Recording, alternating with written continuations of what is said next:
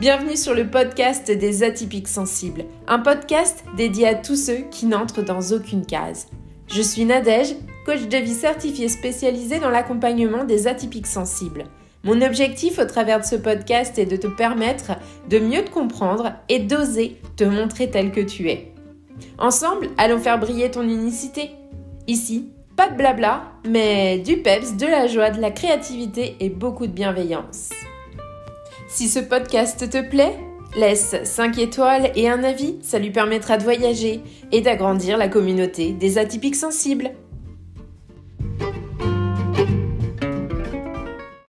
Bienvenue dans l'épisode 38 du podcast des atypiques sensibles, qui est un épisode un peu particulier, car suite à l'apparition du dernier épisode sur l'hypersensibilité cognitive, vous avez été nombreux à me demander d'autres techniques créatives pour apaiser le mental.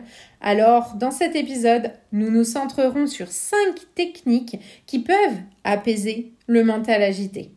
Après avoir plongé dans l'hypersensibilité cognitive, il est temps de découvrir des moyens concrets de calmer l'esprit tout en nourrissant la créativité. J'espère que vous êtes prêts à embarquer dans ce voyage apaisant. N'hésitez pas à prendre des notes. C'est parti, on y va. Alors, déjà j'avais envie de revenir sur qu'est-ce que ça signifie pour moi apaiser le mental. On entend un peu tout, on entend apaiser le mental, faire taire le mental, faire pause, déposer son cerveau. Pour moi, apaiser le mental, c'est vraiment trouver des moyens de calmer les pensées tourbillonnantes, de réduire le stress et l'anxiété et de créer un espace intérieur plus tranquille et plus clair. Il ne s'agit pas de tout arrêter. Euh, c'est normal qu'on ait des pensées, c'est normal que notre cerveau euh, s'agite et nous propose des choses. Ce qui est moins normal, c'est de se sentir mal face à ça, de se sentir anxieux, de se sentir stressé.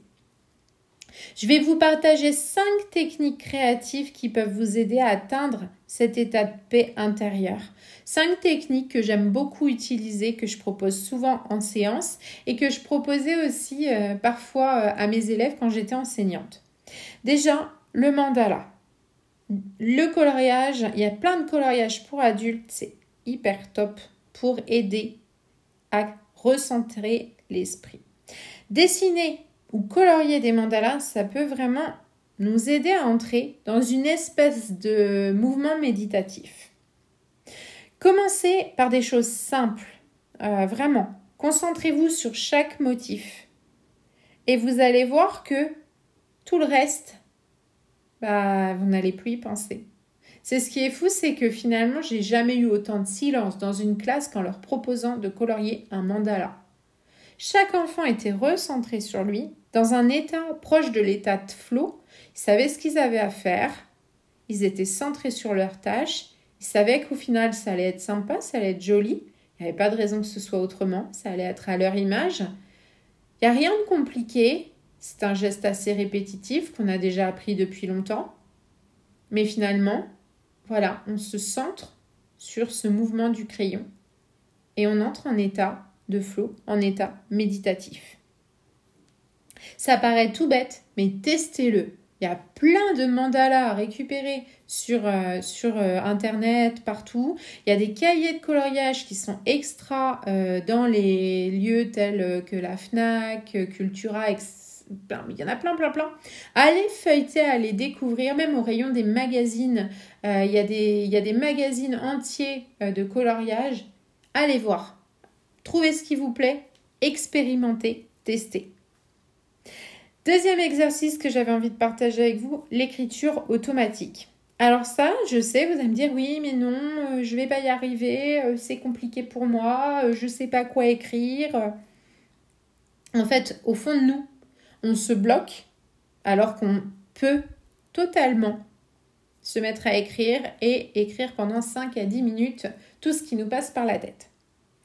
Laissez votre esprit vagabonder, ça fait juste un bien fou. On écrit sans jugement, sans plan, on se fiche la paix sur l'orthographe, la syntaxe, la grammaire, tout ce qui va bien et qu'on a un petit peu acquis au fil des années comme étant une obligation quand on écrit. Ce côté scolaire, on le fiche à la poubelle et on vient vraiment utiliser l'écriture pour sortir tout ce qui nous passe par la tête. Si on doit commencer par je ne sais pas quoi écrire, j'en ai marre, cet exercice est nul, je ne sais pas pourquoi je fais ça, eh ben on commence par ça. Et c'est ok. On peut aussi décrire. Dehors, il fait beau, le ciel est bleu, il y a quelques nuages qui traversent le ciel, les feuilles bougent dans le vent, les oiseaux s'amusent dehors. Euh, voilà, et, et finalement, on décrit ce qu'il y a autour. Peu importe, on écrit. Et petit à petit, on écrit tout ce qui vient, tout ce qui nous traverse, tout ce qui passe en nous. Ce que j'aime bien faire, c'est quand j'ai fini euh, d'écrire ma page, je tourne d'un quart de tour mon carnet et je continue à écrire. Ce qui donne une écriture tricotée, illisible, parce que quand j'ai encore fini ce, côté, je tourne à nouveau d'un quart et je réécris.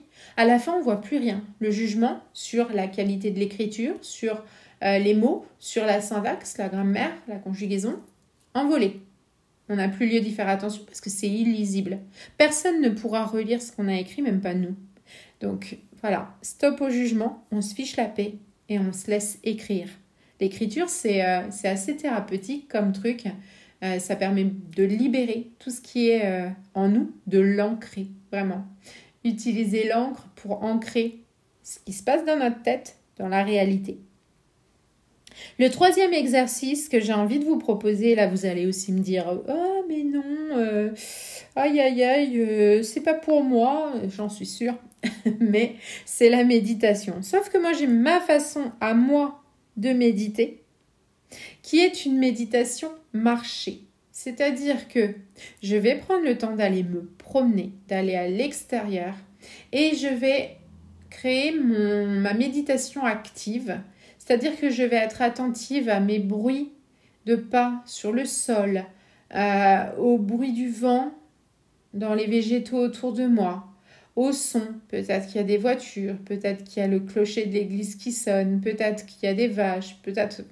Voilà, suivant le lieu où vous êtes. Chez moi, il y a en général les vaches qui meuglent. Euh, il y a l'âne du voisin qui, qui s'en donne à cœur joie aussi. Euh, parce que je suis en pleine nature, mais en ville, c'est intéressant aussi. De se concentrer sur tous ces bruits qui font que ce lieu est vivant, le lieu dans lequel vous êtes de revenir à votre corps, au point de contact avec le sol, à vos bras, comment ils bougent, quel est le mouvement fluide, se reconcentrer sur votre respiration. Et voilà, en fait, rien que se reconnecter au corps et à vos cinq sens, euh, peut-être qu'il y a des choses que vous pourrez toucher, des odeurs que vous pourrez sentir, les bruits que vous pourrez entendre.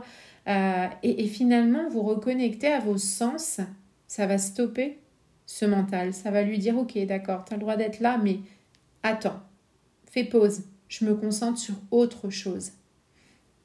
Parfois, tout comme quand on médite, ben c'est comme ce ciel bleu. Des fois, il y a des nuages qui sont un petit peu plus gros que les autres, et c'est ok, c'est pas grave. Il n'y a rien qui, qui peut vous gêner. Euh, vous pouvez dire stop, vous pouvez dire euh, je ne veux pas de ces pensées, je reviens à qui je suis à euh, où je suis, à ce que j'entends, à ce que je vis. Donc ne vous embêtez pas à dire je n'ai pas réussi à méditer parce que j'ai eu des pensées et c'était pas possible, ça revenait tout le temps. Non, c'est ok, ça fait partie du principe de la méditation. Ensuite, il y a un petit exercice aussi que j'aime bien pour ceux qui sont plus dans le mouvement. Euh, ça va être tout ce qui est pliage de papier pour créer des formes, des figurines. On parle de l'origami. Alors cette pratique, elle peut vraiment favoriser la concentration et la tranquillité d'esprit.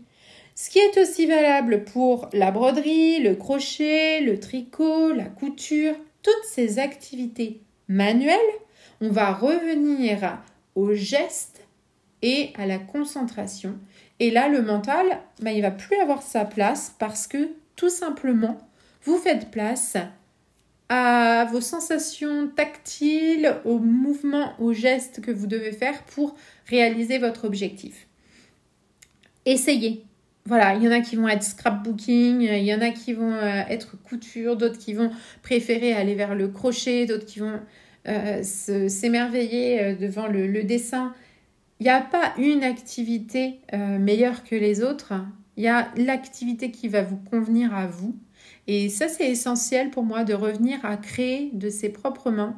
Déjà parce que ça stoppe le mental, mais aussi parce que ça permet de gagner en confiance en soi.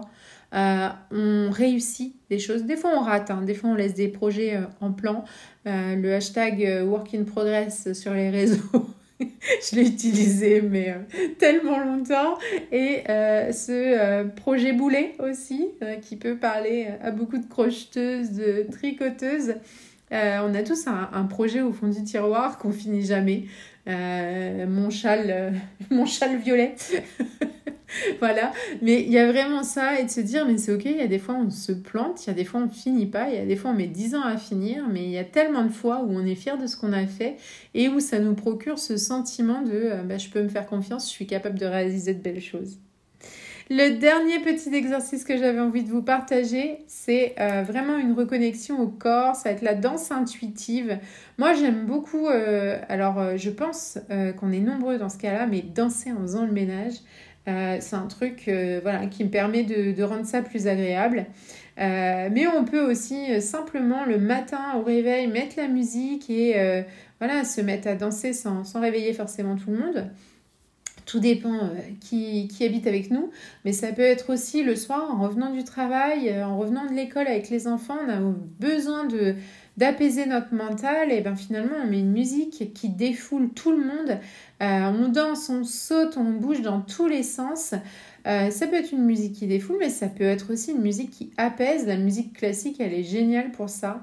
Euh, on joue les chefs d'orchestre, mais avec tout notre corps. Vraiment, on connecte à la musique et on se laisse envahir. Les enfants, ils adorent. Franchement, euh, c'est un truc parce que finalement, ils ont le droit de faire n'importe quoi. Alors qu'on codifie tellement la danse euh, en se disant euh, c'est tel pas pour telle danse, etc. Et là aussi, ça vient dire, ben, en fait, on a le droit de faire notre saute, on a le droit de faire comme on veut, et c'est OK avec ça. Laissez-vous 5 secondes pour fermer les yeux, respirer profondément et vous immerger dans la musique. Et ensuite, commencer à danser en fonction de ce que vous ressentez. Laissez votre corps vraiment s'exprimer librement sans jugement.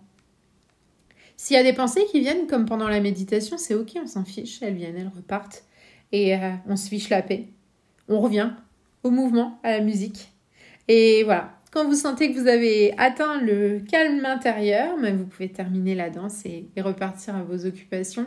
Je trouve que voilà, c'est un moment qu'on peut partager. C'est top aussi euh, de pouvoir créer des, techniques apaisantes euh, qu'on partage en famille. Euh, entre amis ou euh, voilà, on peut même faire ça euh, en visio et se mettre à danser tous ensemble et c'est ok. Voilà, j'espère que ces petites techniques seront de belles découvertes. ces techniques, elles sont vraiment là pour apaiser le mental, mais aussi permettre un retour à la concentration sur l'instant présent, un soulagement pour les esprits qui ont tendance à, vagabonder un petit peu partout, mais elles permettent aussi et surtout d'exprimer et de libérer des émotions qui vont être accumulées et qui, si on ne les libère pas, vont avoir tendance à procurer de l'anxiété, du stress, etc. Voilà, j'espère que franchement cet épisode un petit peu hors du commun vous aura plu. Merci de m'avoir écouté, euh, d'avoir écouté ces petites techniques créatives pour apaiser le mental. J'espère que vous pourrez tester ces méthodes et qu'elles seront bénéfiques dans l'apaisement euh, de votre petit intérieur, de votre vous. Rendez-vous dans le prochain épisode et si vous avez envie de découvrir d'autres techniques créatives, sachez que différents ateliers sont déjà disponibles sur mon site, le lien est dans la description, et qu'un nouvel atelier est proposé euh, tous les mois, tous les deux mois, à vivre en live ou en replay. Si vous avez envie de nous rejoindre, ce sera avec grand plaisir. Prenez soin de vous et à bientôt. N'oubliez pas de laisser 5 étoiles et un avis et de faire voyager ce podcast. À très vite.